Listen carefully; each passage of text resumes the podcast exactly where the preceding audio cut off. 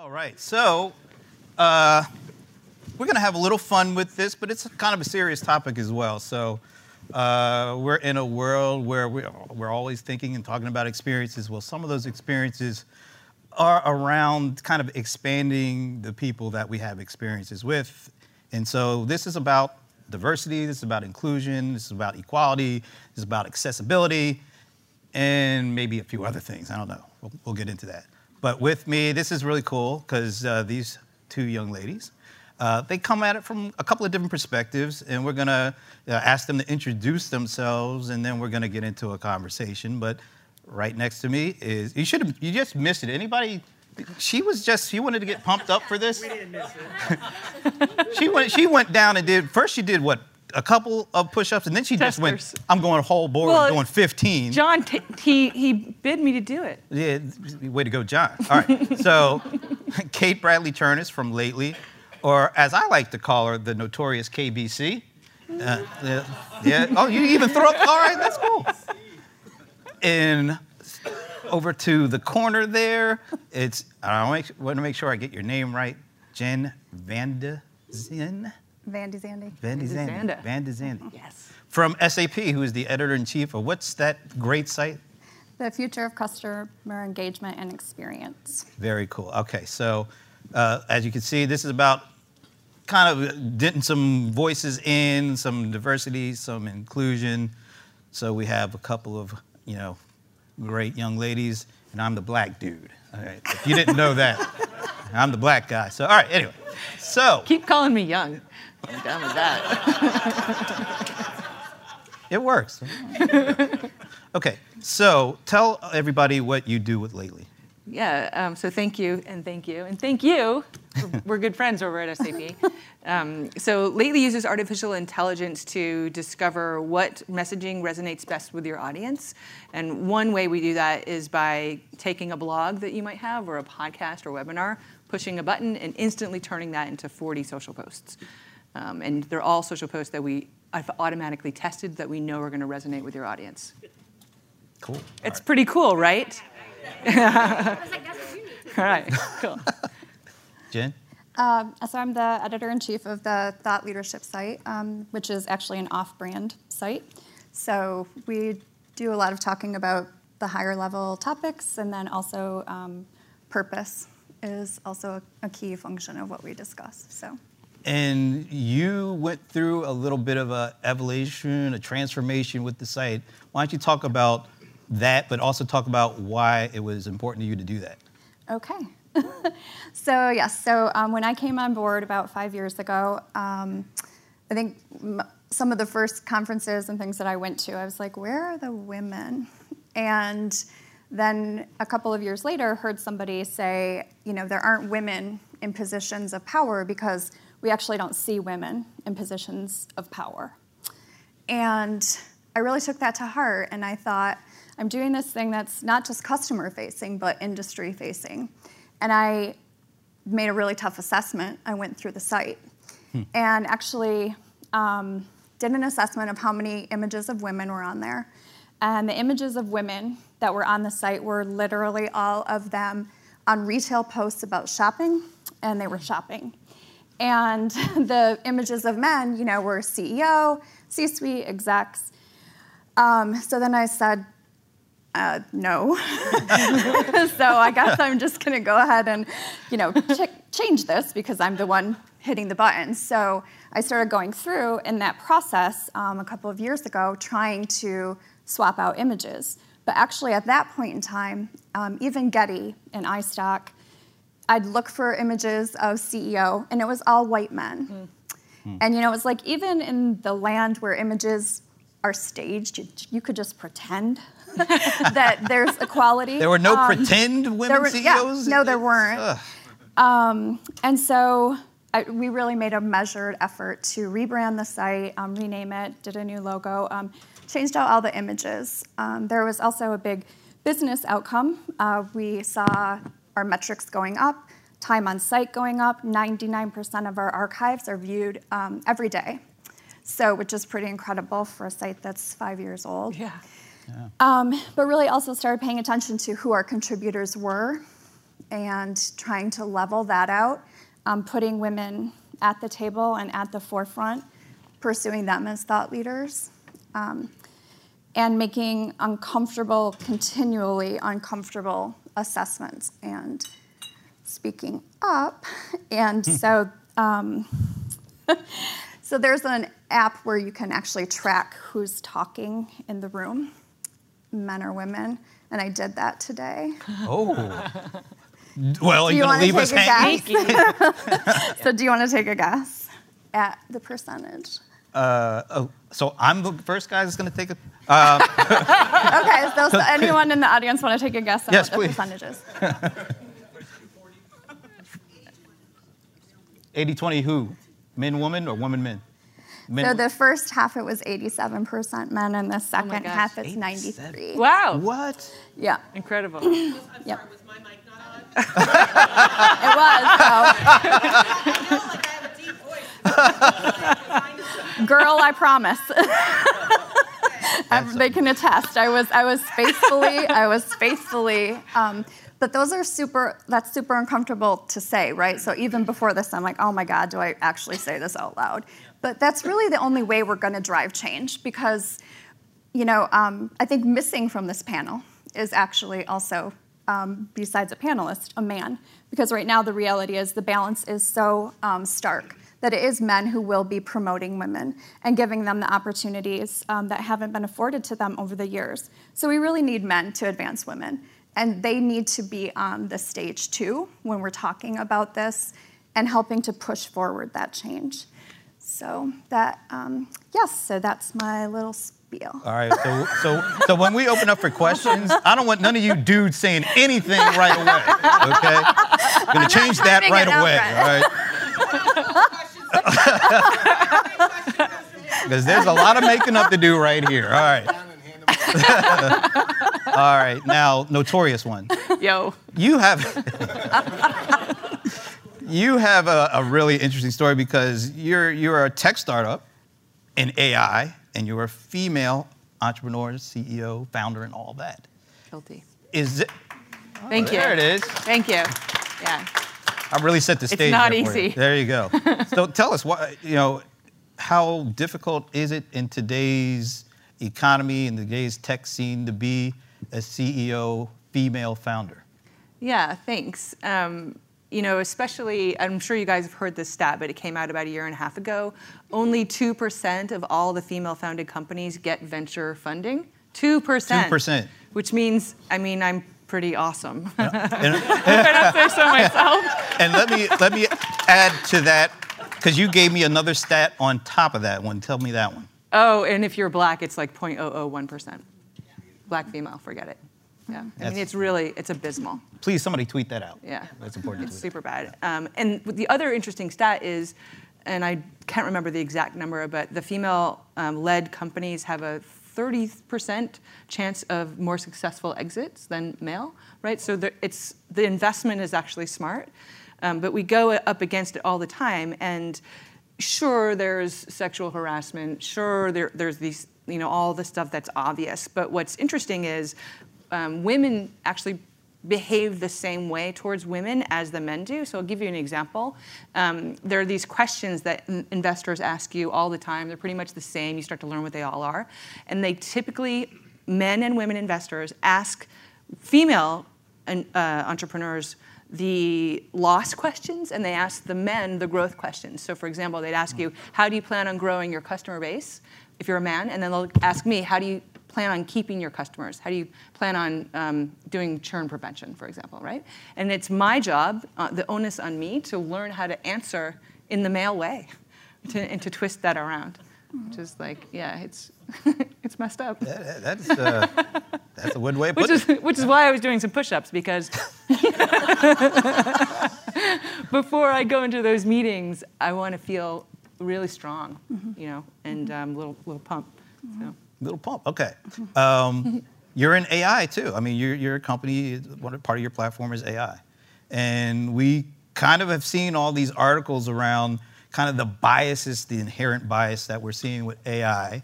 You know, particularly there was one study that talked about, you know, all every other kind of person can get recognized pretty significantly by AI, but when it comes to black women, it was like, what's that? You know, they see a picture of a black woman, AI couldn't determine what.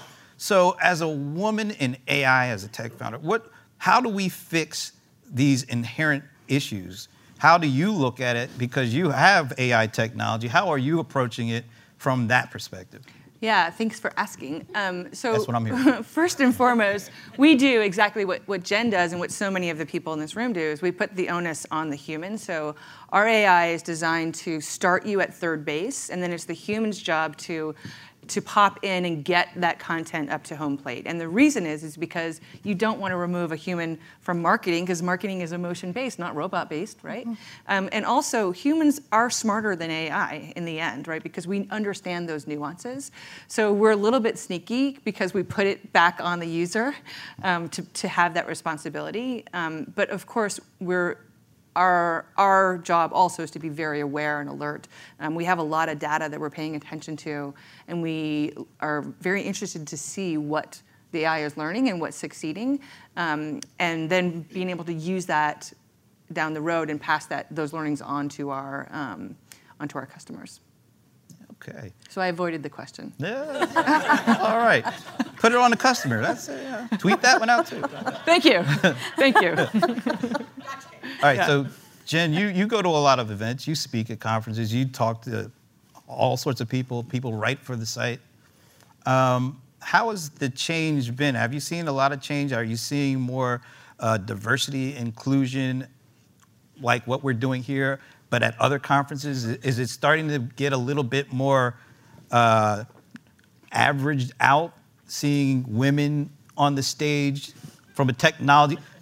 I don't even have to finish the question. There's also a silent look between women where it's like, uh, yeah, we know what's She just going gave me on. a look I was like, somebody's about to pass the, the zoom in, plate zoom back. in. So actually, there's a ton of conversation around it, um, which I'm exhausted with because we're actually there hasn't been growth.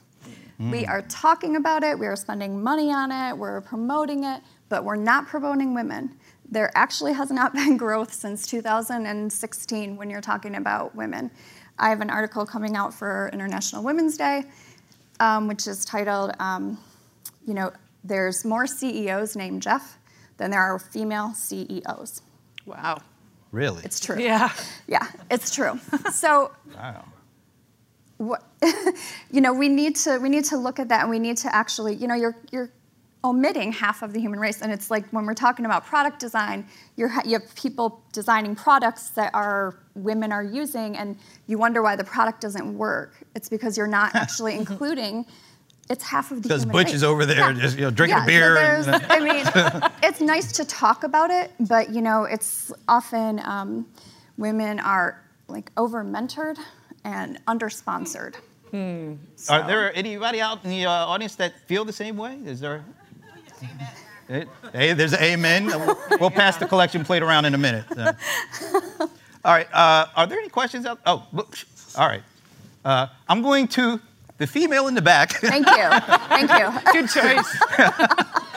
Could you tell us who you are and? and you know? My name is uh, Katrina Gazarian. I'm here with the uh, David and Ricky. And um, Jen, I wanted to ask you a question. Oh, I'm pretty loud, girl. um, so, as someone who has worked in male-dominated um, fields of private equity and sports, um, we're seeing this growing trend of girl boss and boss babe and i've even spoken out publicly about how that segregates us um, from men. And being you know with my story that i was able to turn a male investment group to stand up for their sister i just wanted to know what were your thoughts about using these terms and these women only conferences and do you think that's helpful is this the over mentoring uh, you're talking about It is, yeah. I, I hate those terms. So uh, my Yes, thank daughters use them, and I'm like, I'm not a girl. My God. I mean, I've worked hard to get where I am, and damn, I'm not a child. I, you know, it's. I think we're perpetuating. Then we're still perpetuating a myth when we put these hashtags on and when we put these labels on. I appreciate why we're doing it, But I think that no, if we want to really level things out, we just need to level them out. It doesn't have to be about women or men. It just needs to be about the best minds and about the best ideas. Mm-hmm. It doesn't. We, don't, we shouldn't even be talking about it anymore, and yet we still are. We need to start acting on it, and that is just really the uncomfortable conversations that you have to have. And you know, there'll be silence, and sometimes on calls I'll get a text, and they're like, "Are you going to say it?" It's like, "Well, yeah, of course I am," because you know, like. but it's those are the things we need to really, you know, we like to say get comfortable with discomfort, mm. but we really there's a point where it's like, yeah, you just have to take that step off the ledge, and you have to take it over and over again until we actually start making change. And it's really by that by making people uncomfortable, unfortunately, that's what drives change, right? Well, it sounds like you've been uncomfortable for years, so why not make some other folks uncomfortable, right? It- well, yeah. Eh, you know. All right, uh, we're going to. Oh, yeah, we're going. To, we go to Jesus. You're going to skew the uh, percentages, but okay. Exa- exactly, exactly. Well, I'm going to throw that out, you know. Uh, and my question is ooh, crosses between product development and inclusion. You know, I'm Jesus. My mother calls me Jesus when she's upset with me. you know, I, you know, I'm bilingual. I have an accent. I press one for English. I don't watch Telemundo or Univision. you know, uh, uh, Alexa doesn't know who I am. Uh, Google does a better job. Okay, S- Siri. I have, we're going to they have to no talk i- about that afterwards. I know. Siri have no idea. You know, if I ask, you know, play a Marc Anthony song, they goes to whatever something they get lost in the whatever uh, Spotify, you know, inventory of, of song that I have. But how then, you know, and this is probably to everybody, you know, when you have a multicultural, you know, personas out there, uh, uh, Hispanics, bilingual, you know, we speak English in the house, unless you know, I'm also with my daughters, I speak Spanish, you know. But how do you market? How do you include them? You know, how you deal with that, you know, multicultural that, that we have today uh, to go after that particular segment, you know, from that particular case. Yeah. And, and especially with, you know, uh, probably using that for the conversation I had with you before. But, you know, when you think, think about Hispanic, you know, we are not the same.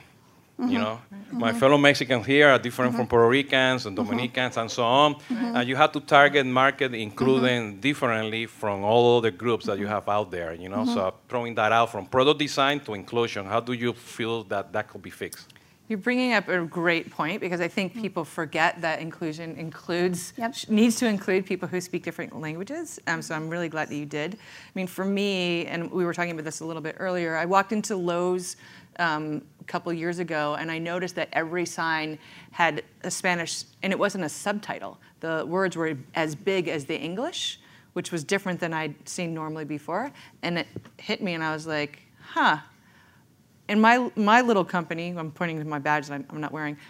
My little company, we need to do this, right? And I'm just a little teeny company, and so um, we now actually do all of our work in Spanish, Portuguese, German. We can do, the AI will work in those other languages as well. It's my one way of, of getting there. Um, I just hired a head of sales who speaks Spanish because we saw this market growing as well, and it's hard. I mean, um, just just a tangent for one second because you you want to be inclusive but you don't want to offend anybody at the same time. So we had somebody translate some social posts for us into spanish and just today um, my head of sales was like hey i just saw this it's not very good. Who did, did this for you? And i was like uh, sorry. Um, but that's the the a part of the risk I feel like you take sometime. You know, um, you know, another thing we did was we have um, graphics on our site of, of people using the product that we've drawn or my, my graphic designer draw, and we um, initially had a black woman who on the site as well, and so we had some great customers who were like, "Thank you for including me in the artwork on your site." You know, and it was just so something simple, but I was a little nervous to do it as well because I kind of felt like, "Who do I think I am?" You know, uh, you know. So that's um, one thing that I've done, I, and I've said um, I think the next we talk about equality a ton, but I think the next um, frontier in this needs to be people of color, different, you know, um, ethnicities, those kind of things. So what I've actually done is I've just gone out and approached people um, and said, look, I don't feel comfortable writing about this. From like saying what I should this is what I think. I want to know your experience. You tell me, I'm going to pay you to tell me so I can tell people.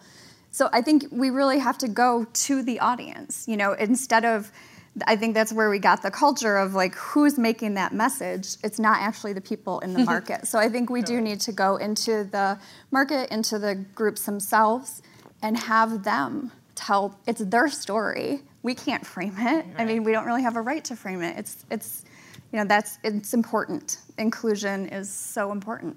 Yeah. Uh, that's a kind of a perfect way to end it. you know? In- in- inclusion is so important. So let's give them a round of applause. This is great. Thank you. This is fun. You're going to do some more push-ups on the way out, or All you. no?